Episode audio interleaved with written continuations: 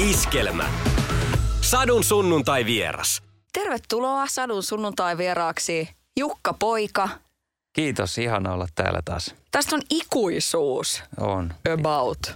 Ollaan vaan oltu linjoilla vähäsen, mutta ei täällä. Mutta kiva nähdä miestä, verkkaripukua ja, ja toukotyöt ja kevät ja kesä ja mitä kaikkea. Minkälainen Siinähän haiku sen on sanoit. Tässä kohdassa? Koulut on ihan kohta ohi ja se kesäloma alkaa. Se niin kuin maailman ihanimman ää, niin kuin pituinen, tosi pitkä, loputtoman pitkä kesäloma alkaa. Millaisia haikuja tässä koulun lopun kynnyksellä on sulle? Niin, nyt kun sanot ton, niin kyllähän se jotain nosti mieleen tuolta vuosien takaa sellainen, että samaan aikaan niin kuin just haikeus siitä, että sitten pätkäsee välit koulukavereihin pitkäksi aikaa, ainakin useimpiin, ja kaikkiin kuvioihin. Ja sitten, sitten tavallaan se, se rentoutus siitä, että nyt ei tarvi oikeastaan mitään suunniteltua ohjelmaa hirveästi tehdä, koska ainakaan mun lapsuudessa sellaista ei kovin paljon ollut kesäisin. Mitä äiti vaati nuorelta Jukalta, että kun se kesäloma alkaa, niin oliko jotain to-do-listaa? Aina välillä kehotettiin ruohonleikkuuseen, mutta kyllä se aika lailla siihen jäi. Mulla olisi voinut ehkä olla enemmänkin tekemistä. Musta se oli vähän semmoista, no en tiedä. Voi olla, että siitä on ollut jotain etua. Että, että tavallaan mä ihan todella pitkästyin välillä kesäisin ja se varmaan teki ihan hyvää. No entäs näinä vuosina, niin tuntuuko lainkaan siltä, että kesällä voisi pitkästyä? No se on jännä, kun sitä itseensä tutustuu paremmin ja, ja tarkkaavaisemmin, niin sitä huomaa, että melkein missä tahansa tilanteessa voi pitkästyä, sille mikropitkästyy. Että sitä muuttuu, tai, tai siis hava, huomio, ja, tämä huom, huomio on niin sellainen asia, että, että tota se, se voi niinku herpaantua tosi nopeasti. Minkälaista pohdintaa tässä nyt, kuten sanottu, niin me ollaan viimeksi nähty ennen koronaa tällä livenä ja tuossa nyt muutama, muutama kerran oltu puhelimessa, mutta tota, mitä sä oot löytänyt itsestäsi? Nyt sillä ainoastaan vain tämän osan liittyen koronaan, niin tämä on tässä keskustelussa mukana. Mitä sä oot löytänyt itsestäsi tämän viimeisen parin vuoden aikana? No, miten tuota nyt muotoilisi? Onhan tässä nyt tapahtunut kaikenlaista pään sisäistä, mutta ehkä enemmän sellaista, että ei, ei niinkään ehkä välttämättä koronaan liittyen. Tuossa nyt oli tietysti samaan aikaan tuli tämä, tai samoihin aikoihin tuli tämä iso muutos perhedynamiikassa, eli lapsi, niin se, se on ehkä siinä samalla vaikuttanut paljon enemmän kuin itse korona, mutta tota, äm, jollain tapaa niin kuin hyvällä tavalla tuntuu siltä, että mä oon vähemmän se, se tyyppi, joka mä, mä olin pari vuotta sitten. Mulla on sulle tota, semmoinen skuuppi tähän heti kärkeen paljastettavana, että olen saanut varmalta taholta tiedon soijanakkiini, että tuossa tuommoisen 18-vuotiaan suomalaisen naisen silmissä, niin sinä, Jukka Poika, meet niinku sektoriin täysin. Että sä oot sellainen niinku todella kuumaa hottia. Tämmöistä viestiä olen kuullut. Niin kuin, onko tämä niin kuin yksittäinen vai yleinen? No, no tämä oli tämmöinen niinku varma tieto sieltä 18-vuotiaiden naisten suunnalta. Siis heillä on olemassa tällainen niin kuin suunta, mistä tulee tällaisia Heillä on viestejä teillekin. tämmöinen suunta, joo kyllä. Meillä on se no. Kuuma linja on täällä. Se ei ole joulupukin, vaan Aika on otettuja terveisiä siihen suuntaan voi lähettää sitten. Jukkapojan kuuma linja. No mitä sä itse ajattelet tämmöisestä niin kuin nelikymppinen perheenisä, niin kuinka kuumaa hottia se elämä sitten oikein on? No kyllä elämä on parasta, mitä se on koskaan ollut. Mutta tota, mä en tiedä liittyykö se ikään vai mihin se liittyy. Mutta jos sitä nyt miettii, niin mitä järkeä on kasvaa nelikymppiseksi, jos ei ole sit kuuminta hottia silloin. Että. Tämä nelikymppisten naisten siitä kukkeudesta ihan valtavasti puhutaan. Naiset itse varsinkin nostaa se, sitä esille paljon. Niin missä on miesten vastaisku tähän? No kukkeus tulee tietysti sisältä, että se niin kuin toiset puhkeaa kukkaansa siinä parikymppisenä ja toivon mukaan jatkaa siitä sitten, mutta mä ite, musta itsestä tuntuu, että, että ainakin mä niin kuin jotenkin koen ku, aina, että mä oon vähän myöhäinen kukoista ja että ehkä, ehkä se on se salaisuus nyt sitten tähän nelikymppisyyden hottiukseen. En tiedä. Late bloomer. Hmm. No, kun nyt tosiaan vaikuttaa siltä, että tässä on niin kuin kotiasiat kunnossa ja urheilu tuntuu kiinnostavalta ja tavallaan tämä kukkeus, niin miten se näkyy, kuuluu musassa? Ihan vasta tuli sulta erittäin hieno, koskettava biisi, joka vie vähän tonne niin kuin häävieraiden joukkoon ja sinne pöytään, jossa, jossa on niin kuin sinkkuja ja, ja näin poispäin. Vielä rakkaus sut löytää. Joo. Nyt on, nyt on vaikea sanoa, koska tota, mä en koe, että, että biisin teossa niin kun, että mä olisin ehtinyt vielä niin kuin edes siihen täyteen kukoistukseen. Että ehkä se, se on, se on niin kuin tulossa vie, matkalla vielä niin kuin siteratakseni tätä laulua. No miten laulu on syntynyt? Tämähän oli sillä tavalla, sä, sähän oot tehnyt sellaista hommaa tietääkseni, että, että sä oot briefannut aiheita. Ja tämä aihe itse asiassa briefattiin, eli pizzattiin minulle ja tekijäryhmälle. Ja mä sain siitä aika hyvin kiinni sitä kautta, että mulla itsellä oli sellainen muutaman vuoden jakso, toki aika nuorena, jolloin tota, tuntui siltä, että kaikki ympärillä löytää tyttö- tai poikaystävän ja, ja sitten mä itse kuljin kuitenkin itsekseni. Ja tietysti siinä iässä se, tun, se on aika akuutti tunne, että tietysti se varmaan muuttuu sitten akuutimmaksi jatkuessaan kovin pitkään, mutta että mulla on, mä en ole häissä koskaan istunut sinkkujen pöydässä, mutta, mutta muuten, muuten tuntenut oloni kyllä tavallaan, että, että multa nyt vähän jää jotain kokematta, mitä noilla muilla on. Miten tärkeää se on siinä biisin teossa, että siitä saa sit ihan tolle itsekin niin kuin kiinni sen oman kokemuksen kautta. Mitä sanot? No jonkinlainen tarttumapinta nyt pitää olla, mutta sitten toisaalta myötätunto ja eläytymiskyky, niin ne, niiden avulla pääsee myös aika lailla tunnelmiin, että ei välttämättä tarvitse kertoa aina itsestään tai omista kokemuksista, että voi kuitenkin niin kuin rileittaa niin sanotusti. Itse asiassa nyt kun sanot myötätunnon, niin miten paljon se ehkä kehittää sitä myötätuntoa? Voiko sitä jotenkin juhlavasti sanoa, että biisin tekijä omaa aika hyvänkin myötätunnon, koska pystyy asettumaan sinne niin kuin toisten tarinoihin ja toisten nohkoihin? Mä en tiedä, voiko sitä ehkä feikatakin musiikin kanssa, mutta musta tuntuu, että ainoa tapa kehittää myötätuntoa on oppia niin kuin itsessään ymmärtämään kärsimystä ja sitä, että mitkä asiat, niin kuin, millä tavoin se toimii. No miten sitten niissä elämän iloisissa hetkissä? Et sitten kun on, on niin kuin sata kesää tuhatyötä, pelkkää voittoa ja näin poispäin. niin, niin, että miten sellaista sitten niin, kehittää. Niin, että ei pelkkää kärsimystä. Nyt toi on oikeastaan aika vaikea kysymys. Kyllähän se niin kuin kaikki, kaikki tavallaan informaatio, mitä tarvii niin kuin ymmärtääkseen muita ihmisiä, niin se tavallaan löytyy sieltä itsestään. Että varmaan sitten sekin, että on omia ilon kokemuksia, niin sitä oppii myös niin kuin myötä iloitsemaan. Mm. Mutta tuo, tuota ei ole kukaan kyllä ennen kysynyt minulta, että miten, miten oppii myötä iloitsemaan. Mutta mm. sekin on kyllä aika tärkeä, nyt kun sanoit sen, niin tärkeä kyky, jotta ei tavallaan vaan niin kuin, ei, ei tavallaan tarvii vetäytyä silleen vaan, että aha, tol, tol menee tosi hienosti, mä vaan vetäydyn tänne, että toi ei koske mua. Totta hitossa se koskee. Kaikki ilo koskee kaikkia. Ja voisin jopa sanoa, että ehkä se jossain eh, ihmissuhteissakin se, että sä pystyt iloitsemaan vilpittömästi toisen puolesta, niin se saattaa jopa olla vaikeampaa kuin se, että sulla on ystävä, joka on, on niin kuin suuressa kärsimysnäytelmässä, että sä pystyt sitä jeesaamaan, kuin se, että... Joo, si- si- siinä on aina vähän se vaara, että sä asetut pikkasen yläpuolelle, kun sä alat toista ikään kuin korjaamaan tai ohjailemaan tai edes auttamaan. Että, että jos, sä huo- jos sä tiedät, että toi toinen on täysin kykenevä pääsemään tuossa kriisissä eteenpäin, ihan omin voiminkin, niin tavallaan silloin sä totta kai voit muodon vuoksi tarjota apua, mutta sä tiedät, että ei, ei sua oikeastaan tarvita.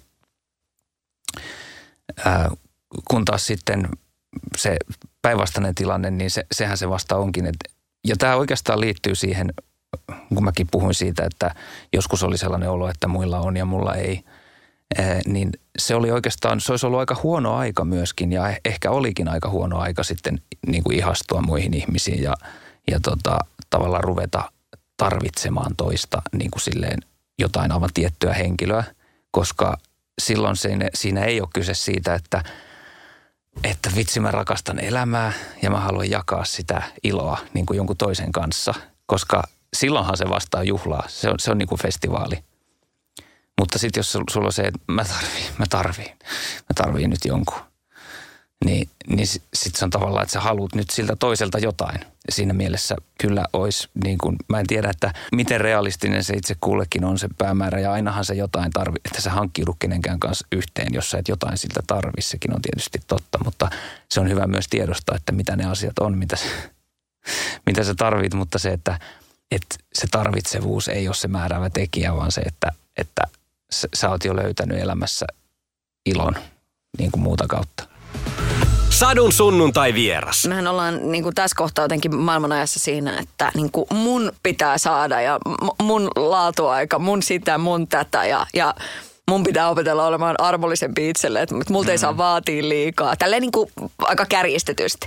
Niin. Mutta meidänhän pitää myös aika paljon antaa, varsinkin sille, että kun mennään, on jonkun ihmisen kanssa, niin kyllähän siinä sitä tarvitsee myös antaa sille toiselle, että mitä mulla on annettavana. Joo, ja se on, sehän on ihmeellinen harjoituskenttä myös, että kun sä oot joka päivä suurin piirtein, riippuu tietysti millainen suhde ja millainen elämäntilanne, mutta jos sä oot joka päivä jonkun kanssa tekemisissä ja jaat samat neljöt ja siinä tulee niitä rajariitoja ja hankauksia, niitä tulee väistämättä vastaan, niin sehän on ihan loistava harjoituskenttä. Että myöskin niin kuin, sitten kun sä sieltä lähdet ulos, niin sulla on niin kuin ihan erilainen ote elämään, jos sulla on siellä rakentava meininki päällä kotona. Tästä pitäisi kyllä maksaa, niin kuin, tämä on joku parisuhde luentokurssi jo. Nämä on varmaan naisten lehdistä ihan, ihan Niin on, varmaan joo. samoja lehtiä luetaan, että siksi. Niin. näistä innostut. Kyllä, joo joo joo, nimenomaan. äh, luetko muuten miesten lehtiä, Jukka Poika? No ei, enpä voi sanoa hirveästi. En tekniikan maailmaa enkä, enkä muitakaan teknisiä julkaisuja kovinkaan paljon. No viimeksi kyllä, kun ostin viimeksi auton, niin vähän tutkin asiaa sille niin sanotuista miesten lehdistä, mutta veikkaan, että viittaa tällaisiin niin kuin graafisiin lehtiin, niin tota, ei, en. Hän on käsittääkseni, ei se ole niin kuin ylähyllyllä, että jos on kyykky viini, se on se halpa, halpa siellä, joutuu vähän kyykistyä, joutuu vähän kurottaa, että otat jonkun miesten lehden. Näin olen ymmärtänyt. Se on, mun, mä en tiedä, mä muistan, että näin oli, mutta mä en mielestäni ole törmännyt sellaisiin julkaisuihin kaupoissa enää hirveästi aikoihin, joten voi olla, että ne on ikään kuin siistitty johonkin tiskin alle sitten, en tiedä.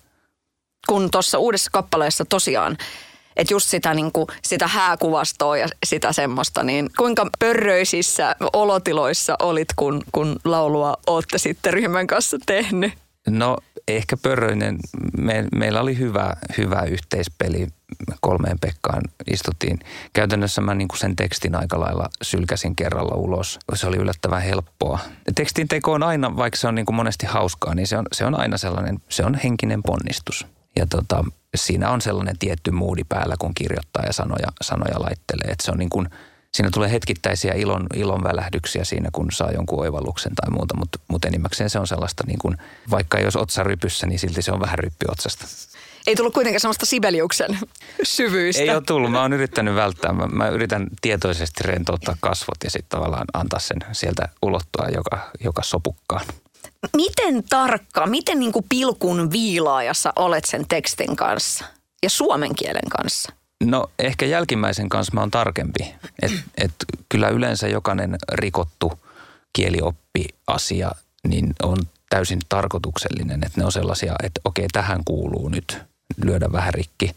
Mutta mua yleensä ottaen mä oon aina ollut vähän häiriintynyt siitä, jos tavallaan vaikuttaa siltä, että jossain on tehty ikään kuin vaan huolimattomuutta tai tietämättömyyttä. Tällainen virhe ja myönnän, että se on ehkä vähän lapsellista. Mutta biisin kirjoituksessa mä toivoisin voivani sanoa olevani perfektionisti, koska se on aina siistiä, että joku on taiteilija ja sitten se, on, se niin kuin tekee viimotteen päälle. Mutta kyllä mullakin energia jossain vaiheessa saattaa loppua, että ei vaan, ei vaan niin kuin enää joko näe sitä, että miten se voisi olla parempi tai sitten ei vaan jaksa enää. Et siinä on, joskus käy niin. Miten sä oot muuttunut tuossa suhteessa vai onko toi asia ollut esimerkiksi jostain kapteeni ääni ajoista? No kyllä mä nykyään on ehkä just vähän kurtistelen enemmän sen tekstin kanssa, että, että se just la- laadun valvonta tai jonkinlainen kontrolli tai sellainen ajatus siitä, että millainen se nyt sit pitäisi olla, niin se, se on ehkä vahvempi, kun, kun aikanaan tuntui siltä, että aina kun saa idean, niin ei muuta kuin kirjoittaa siitä ja sitten on vaan sille jee jee, että tämä on nyt tosi hyvä. Millainen se hetki oli ihan niin kuin tavallaan alun perin? Muistat sen nuoren miehen, sen leimahduksen sitä kirjoittamista kohtaan? Onko se, onko se semmoinen asia, joka on jotenkin niin kuin ikuisesti mielessä, että tästä se lähti? Siinä ei nyt kyllä valitettavasti löydy sitä muistikuvaa, että milloin se, milloin se tavallaan lähti niin kuin sellaisena, että milloin mä tavallaan aloin nauttia siitä tai, tai sain siitä. Musta tuntuu, että, että biisin kirjoittaminen on aina ollut mulle vähän enemmän niin kuin väline siihen, että, että sen saa aikaiseksi sen kappaleen, että jotta on jotain mitä laulaa, jotain, jotain omaa materiaalia esitettäväksi. Et, et se, se niin kuin nautinto on siinä, kun jo, jollain tapaa saa vaan jostain jonkun hyvän idean, niin sit siitä niin vähän aikaa nauttii, kunnes alkaa se työnteko, että siihen pitää saada se kolme neljä minuuttia sitten niin sitä asiaa, niin, tota, niin se, se muuttuu työksi jossain vaiheessa aina.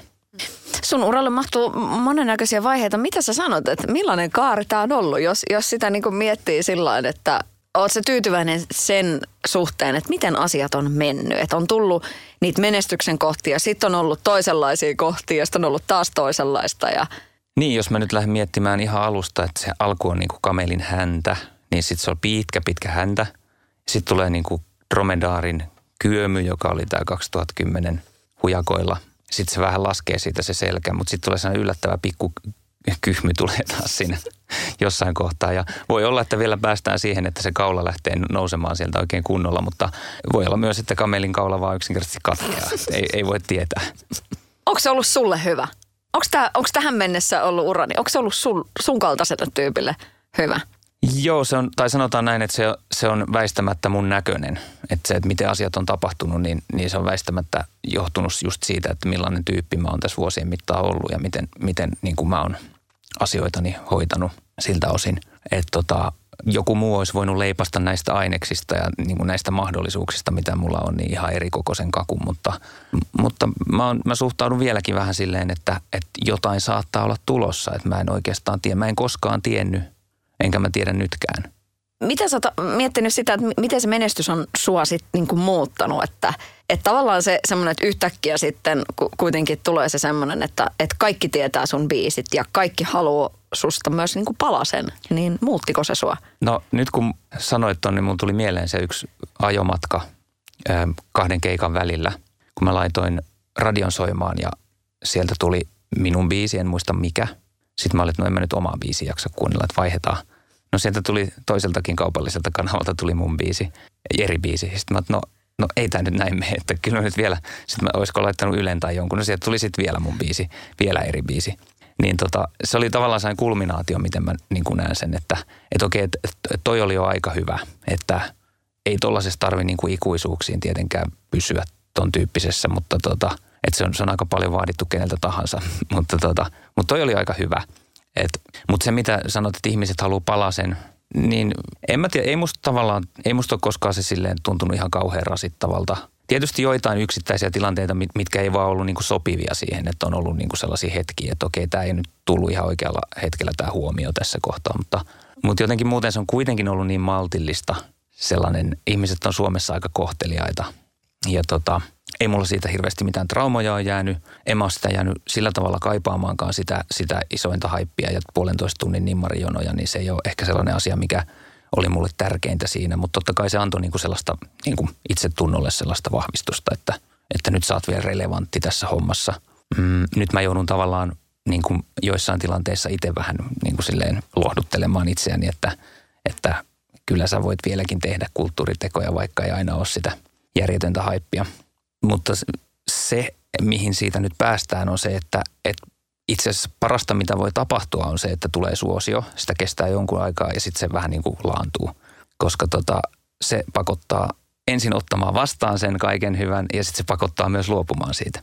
Mä en usko, että sitten kun sen asian kanssa pääsee niin kuin rauhaa ja sinuiksi, että näin se meni, niin mä en usko, että siitä voi olla ainakaan mitään haittaa. Että se jollain tapaa terävöittää myös sitä, minkä olisiko Jim Carrey sanonut, että, että se toivoisi kaikille ihmisille mainetta ja, ja mammonaa ja menestystä, jotta he voivat ymmärtää, että se ei ole mikään ratkaisu. Sullakin on niin kuin jälkikasvua jo sillä niin kuin ihan, ihan isojakin löytyy. Parikymppinen on vanhin. Just Herttileeri.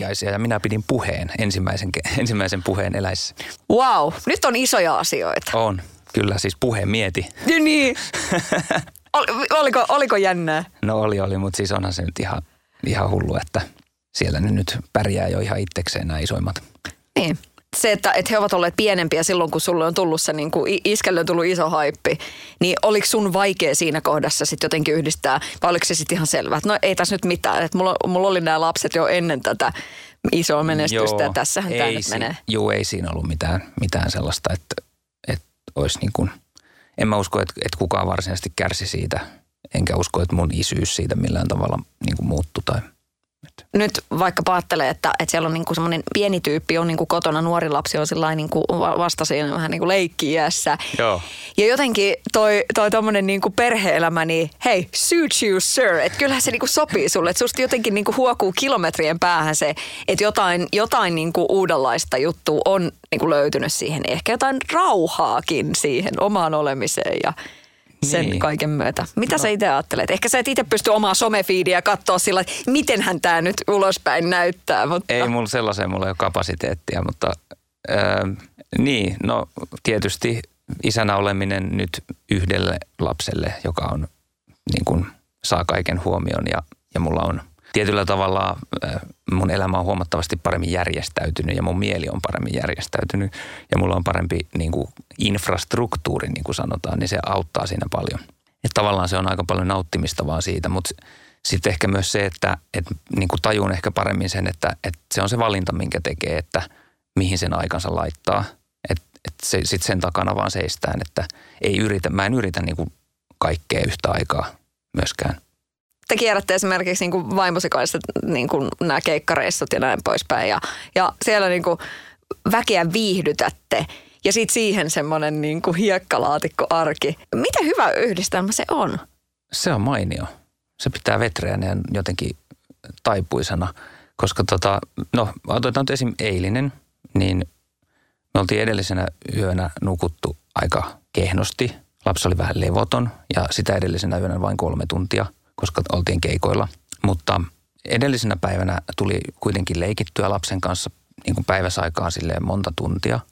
Ja seuraavana päivänä järjestettiin ulkona puistossa nämä tämmöiset varjosynttärit helsinkiläisille tuttaville ja kavereille, sukulaisille. Niin esimerkiksi oli, se oli yksi parhaita päiviä ikinä.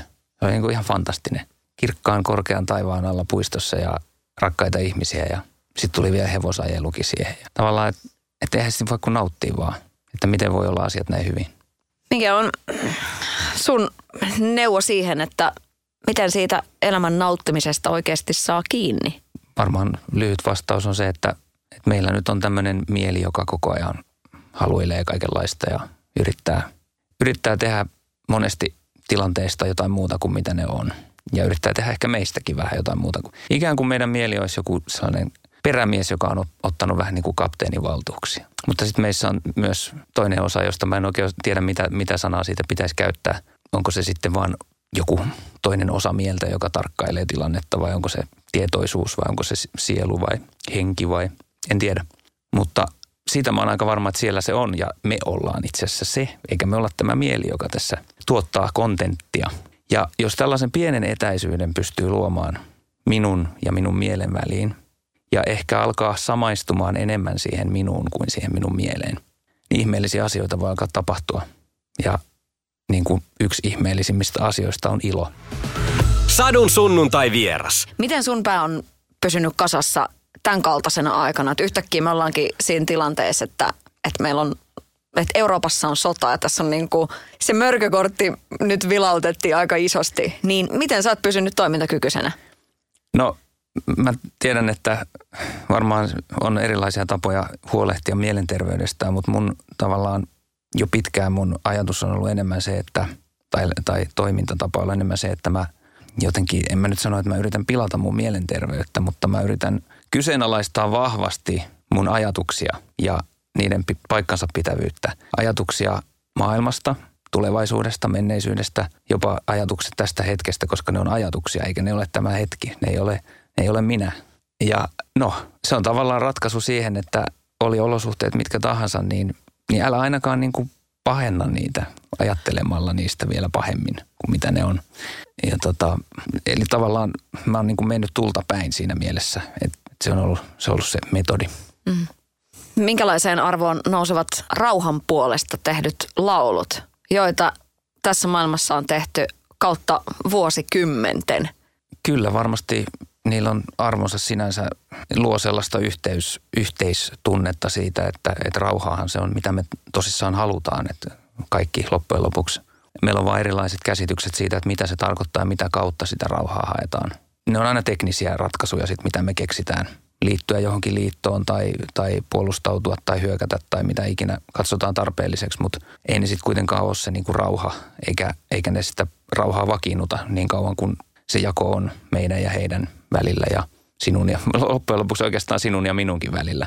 Se on valitettavaa, mutta tämä tilanne, tämä maailman, maailman jako, miten se on, niin se, se on tavallaan väistämätön se, aina se joku konflikti siellä täällä jossain. Mutta sitten me yritetään vaan niin kuin minimoida haittoja. Mitä sanot biisin tekijänä ja taiteilijana? Tämmöinen niin kuin tilanne, että, että nyt ravistellaan niin perhanasti.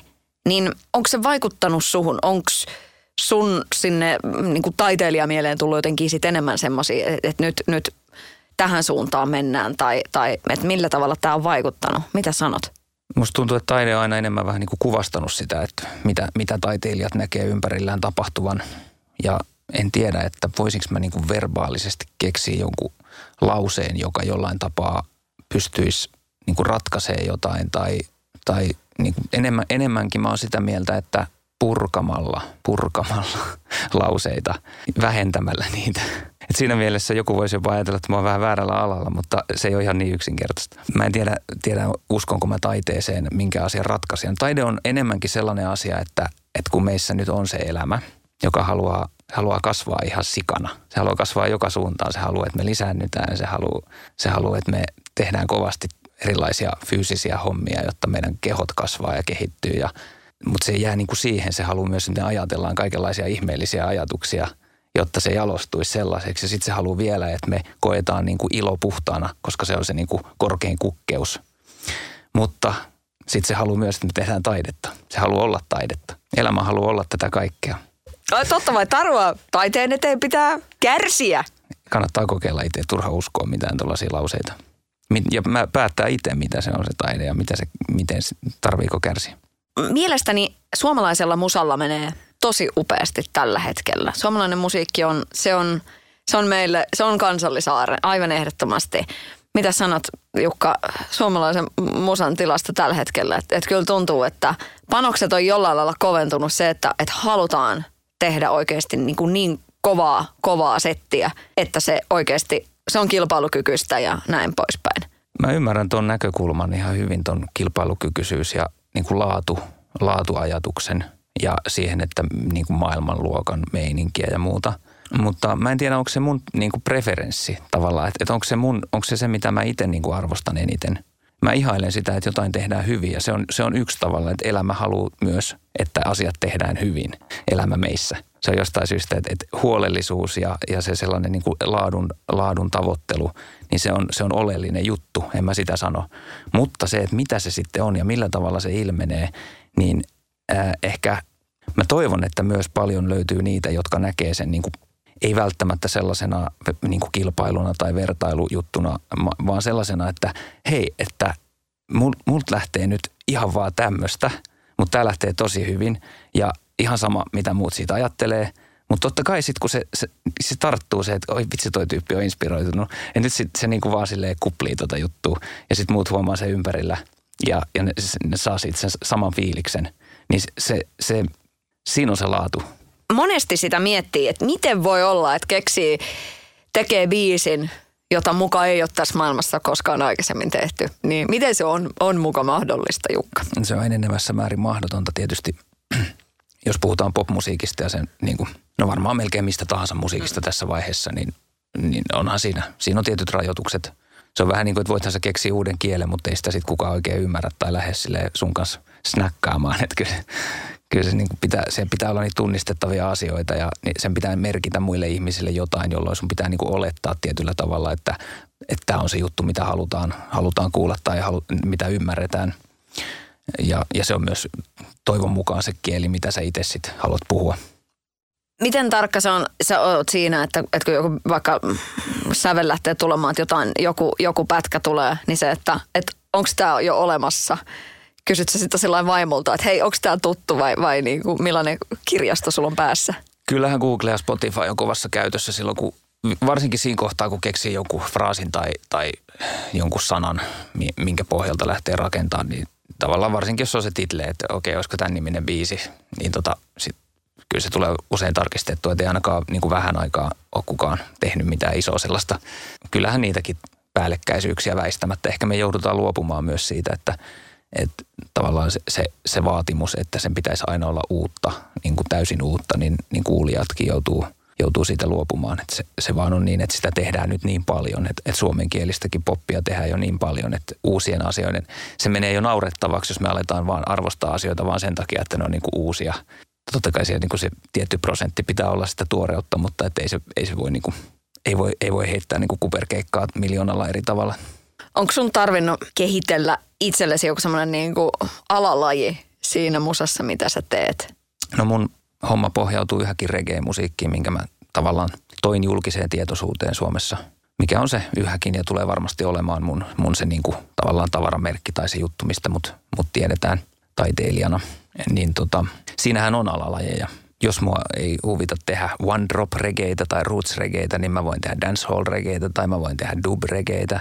Jopa skaata voi tehdä välillä nopeampaa rallia. Että kyllä sieltä niin kuin löytyy erilaista ilmaisua sit, sille. Ja sitten tietysti sit sitä voi ns. risteyttää ihan minkä tahansa kanssa, että, että siihen voi hakea, hakea fiilistä sieltä täältä ja sitten sit tulee aina vähän erilaista. Mutta ehdottomasti ne on vähän niin kuin juomasekotuksia, että kyllä sieltä sitten välillä maistaa sen appelsiinimehun läpi. Mikä sua inspiroi tällä hetkellä, Jukka?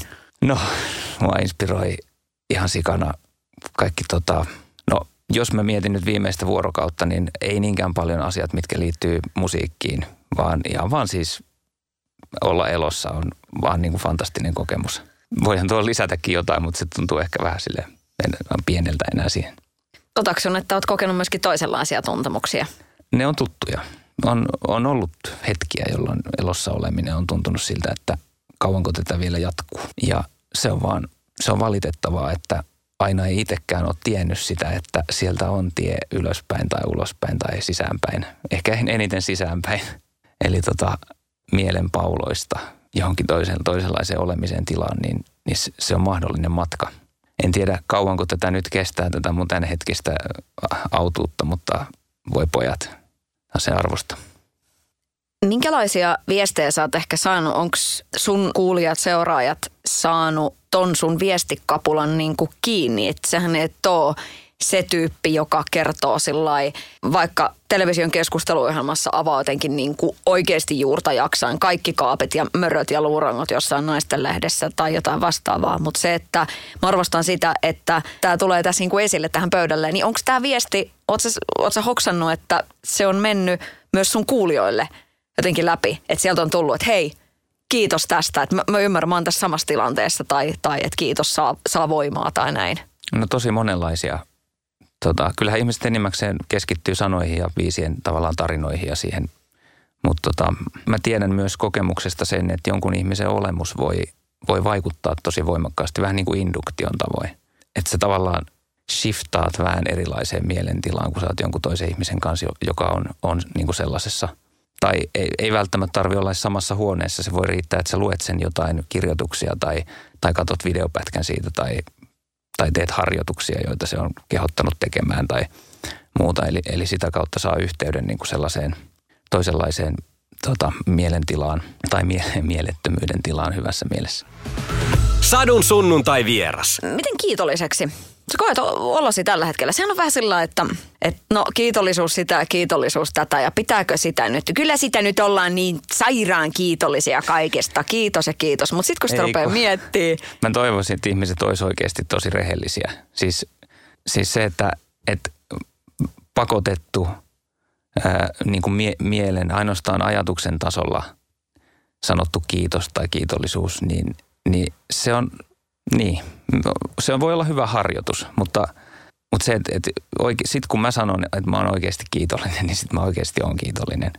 Et, no voi olla, että joskus on feikannutkin sitä ja varmasti onkin, mutta, mutta jotenkin ei meidän tarvi olla, meidän tarvi olla mitään, mitä me ei olla, eikä, eikä, eikä tarvi olla onnellinen, jos ei ole onnellinen. Ei, se, on niin kuin, se on ihan tosi väkivaltaista, mutta on hyvä tietää, että että mäkään en ole ollut ihan varma, että voinko mä olla onnellinen. Ja, sit, ja pitkän aikaa mä oon ajatellut, että onnellisuus on vaan niitä semmoisia huippuja, mitä tulee silleen välillä, kun sattuu kemiat kohtaamaan kropassa sille oikealla tavalla. Mutta ei se välttämättä ole niin, että totta kai tulee erilaisia päiviä, mutta sellainen onnellisuus, minkä voi saavuttaa vaan siinä, että, että pystyy jättämään sen oman pienen, pienen mielensä vähäksi aikaa, niin tota, se, se, on, se on olemassa.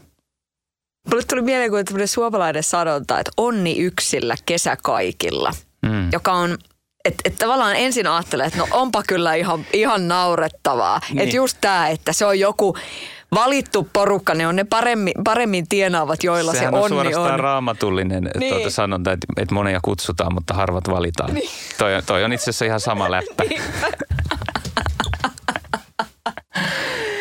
mutta kun sitä rupeaa miettimään ja toi mitä sanoit, että et, et tosiaan se, että ei, ei tarvi olla yhtään mitään muuta kuin on. Ja sehän just tarkoittaa sitä, että jos on mörköpäivä, niin silloin on mörköpäivä. Joo, ja kyllä, kyllä mä itse arvostan siis sitä, että ihmiset on niin sanotusti autenttisia. Että, ja se on ehkä mulle vähän sellainen helmasynti, mutta mä oon pitänyt sitä vähän harjoituksenomaisena asiana, että, että mä tavallaan hymyilen niin kuin kivun läpi, koska mä ajattelen, että se, se, se niin kuin on yksi tie tavallaan siihen ää, sen toiselle puolelle. Mutta mä en ole vieläkään yhtään varma, että onko se, onko se oikeasti tarpeellista. Että et enemmänkin niin kuin vaan nähdä asiat mahdollisimman sellaisena kuin ne on. Esimerkiksi just se kipu tai kärsimys tai ahdistus. Mä muistan yhden päivän, kun mä olin, siis siitä käy kovin kauaa vielä, kun mä olin niin ahdistunut, että mä alkoi naurattaa – siis mun kroppa oli niin ahdistunut ja mä niin kuin tajusin sen. Mä olin vielä autossa ajamassa ja liikenteessä ja ajoin, ajoin tota, umpikujaan ja jouduin kääntämään auton tiukassa paikassa ja mulla oli kiire. Ja siis mä vaan nauroin, koska mä tajusin, että, että tämä on nyt niin kuin, nyt ollaan niin kuin ahdistuksen jossain tosi, tosi korkeilla kierroksilla. Ja no mä ajoin siitä keikalle ja se muuttui euforiaksi. Sellaista se on. Se, ne, se on niin kuin, ne muuttuu, ne tuntemukset ja kaikki muuttuu jatkuvasti, että tuollainenkin voimakas, tosi intensiivinen ahdistus, niin se voi olla vain esiaste jollekin, mikä sitten kun se ikään kuin puhkeaa kukkaan, niin sitten se onkin niin aivan ihanaa. Myöskin talokaupoista on, on tässä ku, kuultu, niin tota, minkälaiset ovat suunnitelmat? Nyt tässä niin kuin kesä ja, ja kaikkea ja sitten ehkä uusi, uusi, uusi koti, niin mitä tapahtuu Jukka? No talokaupat on täysin, täysin tyssähtäneet. Siis me ollaan nyt ajateltu jopa, että me vedettäisiin myynnistä tämä meidän tilus tuolta Turusta, että sitä ei nyt myydä ollenkaan ja me jäädään ainakin asumaan siihen asti, että, että poika menee kouluun ja katsotaan sitten, missä vietetään sitten se niin kuin ikään kuin vakiintunut aika, koska sehän vaatii vähän sellaista juurtumista siinä vaiheessa. Mutta tosiaan niin kuin mitään ei ole tapahtunut, että ei niin kuin näytön näyttöä kuukausiin, joten me ollaan todettu, että ehkä tämä ei vaan nyt kuulu, kuulu olla. Mutta ei se mitään. Se, se on ihana paikka olla ja nyt meillä on sitten myös Helsingissä on pieni tukikohta, missä me, siis meillä on tällä hetkellä 34, missä me ollaan, meitä on kolmekin ihmistä, eli siis tota minä, vaimo ja Anoppi samassa tilassa ja sitten vielä poika. Ja kolme, neljä päivää saattaa mennä siinä niissä tiloissa ja sekin on kivaa. Ja siitä on kaikki Helsingin upeat palvelut ja kahvilat ja ravintolat ja kaikki on lähellä tai jopa voi tilata suoraan ovesta sisään. Mitä se parikymppinen Jukka on ajatellut, että jonain päivänä se viihtyy Anopin kanssa 34 tiloissa aivan hyvin ja on niin kuin kukoistaa? Mä en osaa sanoa. Musta tuntuu, että, että juuri tällä älyllisellä tasolla mä olisin saattanut vähän sitä karsastaa silloin. Mutta tota, kuten sanottua, niin nämä on erinomaisia harjoitustilanteita kelle tahansa, jos se ottaa niin kuin sillä tavalla juuri, juuri se, että miten vakavasti mä otan itseni, omat mielipiteet, omat ajatukset, oman tilan, kaiken tämän, että miten vakavasti, että onko mä oikeasti niin tosikko, että mä en pystyisi tähän. Ei, ei, ei, kyllä, kyllä pystyy. Mä, mä uskon, että jos tahtoa löytyy, niin melkein kuka tahansa pystyy, pystyisi olemaan – paljon läheisempi muiden ihmisten kanssa kuin mitä on. Enkä puhu vaan välttämättä edes niin kuin ihan perhe, ydinperheestä, vaan, vaan muutenkin. Jotenkin mä oon ruvennut ajattelemaan, että mielipiteetkin on niin pinnallisia asioita. Miksi on tärkeää, että, että sitä läheisyyttä jotenkin niin kuin, että siinä saavuttaisi jotenkin sitä niin kuin vähän korkeampaakin värähtelyä? Miksi se on tärkeää?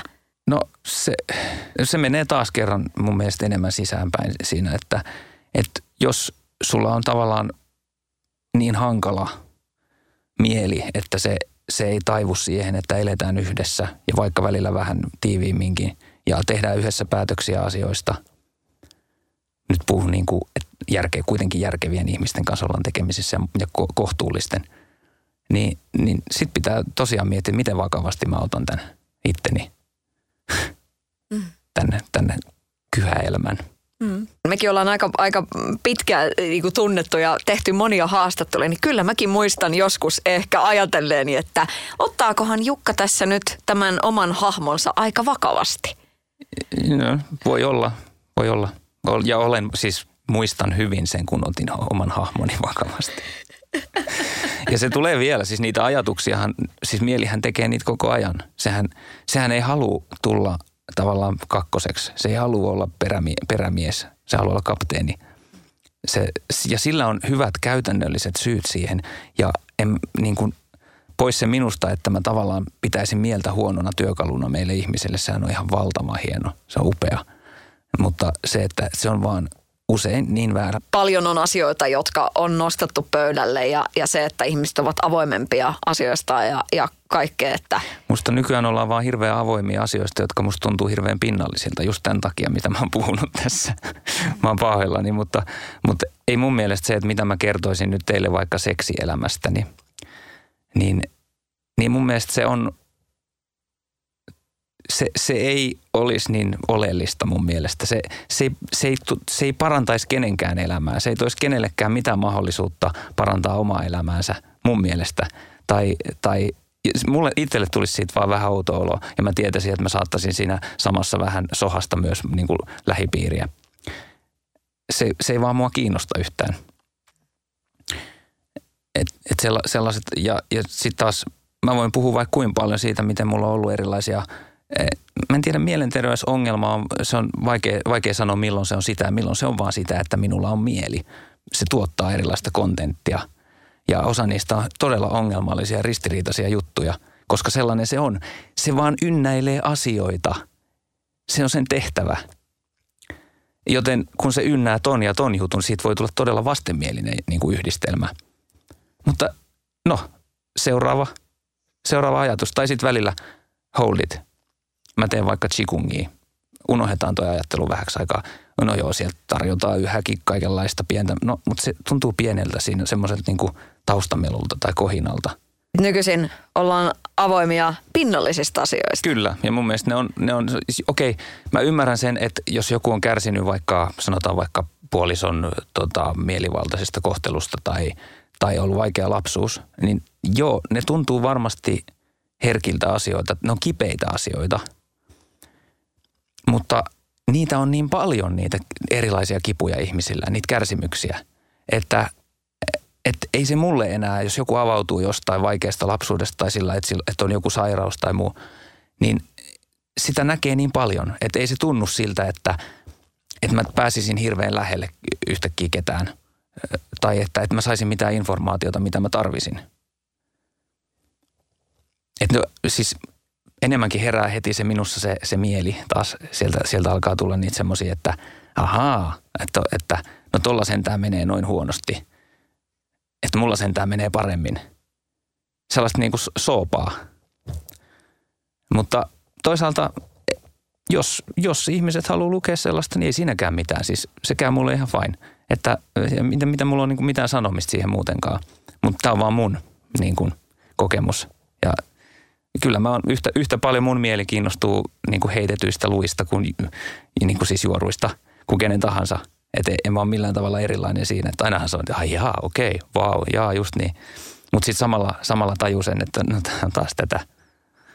Sanoit Jukka tuossa aiemmin, että, että on kuitenkin semmoinen olo, että, että, että tässä nyt ei ole vielä välttämättä ihan kaikkea nähty, että, että, että saattaa olla niin kuin kaiken näköistäkin tulossa. Niin onko sulla uran suhteen joku viisivuotissuunnitelma, kymmenenvuotis, mikä se semmoinen, niin kuin, millaisia kuvia Pinterestistä haetaan, kun mietitään Jukka-poikaa? Kuva, kuvastoa ei ole haettu, mutta sen, sen voin paljastaa, että, että levyyhtiö palaverissa, mikä oli tuossa, on siitä jo monta kuukautta, niin, niin kyllä siinä niin kuin sellaista isoa räjähdystä tavallaan maalailtiin vähän seinälle tai sillä tavalla, että tässä nyt tehdään bang bang bung ja tosta noin hitti tonne ja tosta tonne ja sitten joku iso estradi tohon noin. Ja mä otan sen vähän silleen, mä en ole ehkä sellaisessa tilanteessa, jossa mun tekee hirveän hyvää mun, sanotaanko mun nyt mielenterveydelle tai mun läheisille, että mä sitoudun intensiivisesti johonkin strategiaan, joka vaatisi multa tosi paljon panostusta, koska mä en ihan täysin ole mun resurssien tasalla. Ja se voisi käytännössä tarkoittaa sitä, että vaikka mä saavuttaisin ehkä jossain kohtaa sen kaavailun, mikä sitten, no ei Hartwall Arenalle nyt kukaan halukkaan, mutta joku, joku tällainen, niin voi olla, että se matka sinne johtaisi siihen, että mun taas elämä kaventuu. Että, että mä alkaisin nähdä niin kuin huonommin, koska mä keskittyisin liikaa siihen yhteen asiaan, identifioituisin siihen näin niin kuin eläytyisin, sanotaan suomeksi. Eläytyisin liikaa siihen yhteen asiaan, jolloin musta ikään kuin tulisi se asia.